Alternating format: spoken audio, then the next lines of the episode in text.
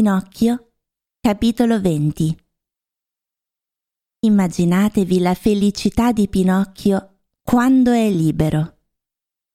Esce subito fuori dalla città e riprende la strada verso la casa della fata. A causa della pioggia, la strada è piena di fango che arriva fino a mezza gamba.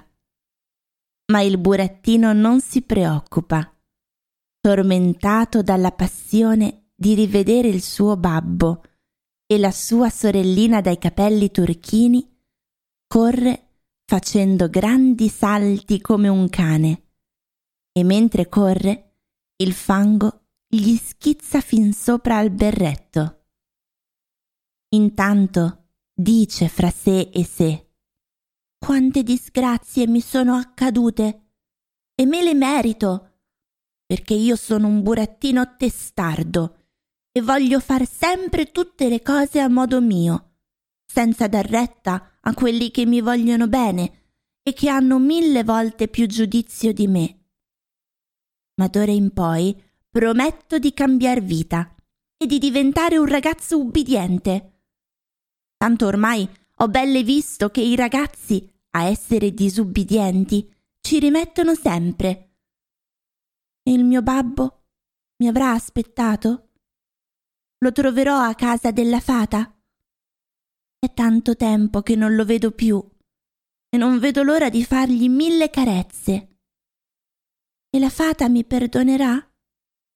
E pensare che ho ricevuto da lei tante attenzioni e tante cure amorose. E pensare che se oggi sono sempre vivo, lo devo a lei. Ma esiste un ragazzo più ingrato e più senza cuore di me? Mentre dice così, si ferma tutto a un tratto spaventato e fa quattro passi indietro. Che cosa ha visto? Ha visto un grosso serpente disteso attraverso la strada, che ha la pelle verde, gli occhi di fuoco e la coda appuntita, che gli fuma come un camino. Impossibile immaginarsi la paura del burattino, il quale si allontana più di mezzo chilometro e si mette a sedere sopra a dei sassi, aspettando che il serpente se ne vada per i fatti suoi e lasci libera la strada. Aspetta un'ora, due ore, tre ore, ma il serpente è sempre là e anche di lontano si vedono i suoi occhi rossi come il fuoco e il fumo che gli esce dalla punta della coda.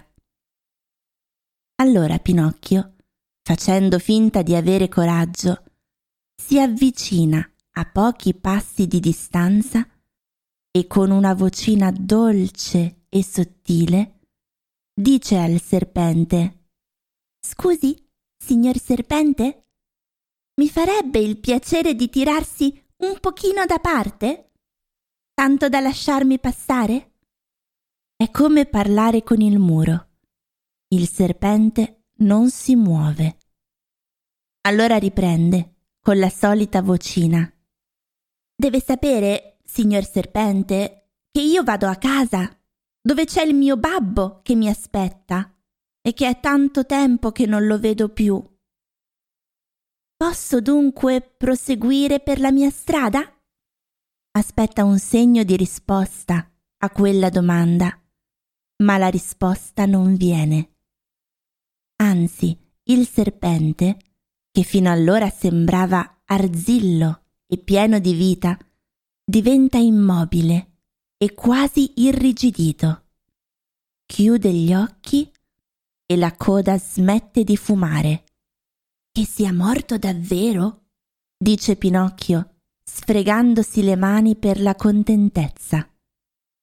E senza perdere tempo cerca di scavalcarlo per passare dall'altra parte della strada ma non ha ancora finito di alzare la gamba che il serpente si alza all'improvviso come una molla scattata. E il burattino tirandosi indietro spaventato, inciampa e cade per terra, e cade così male che resta con la testa conficcata nel fango della strada e con le gambe diritte su in aria.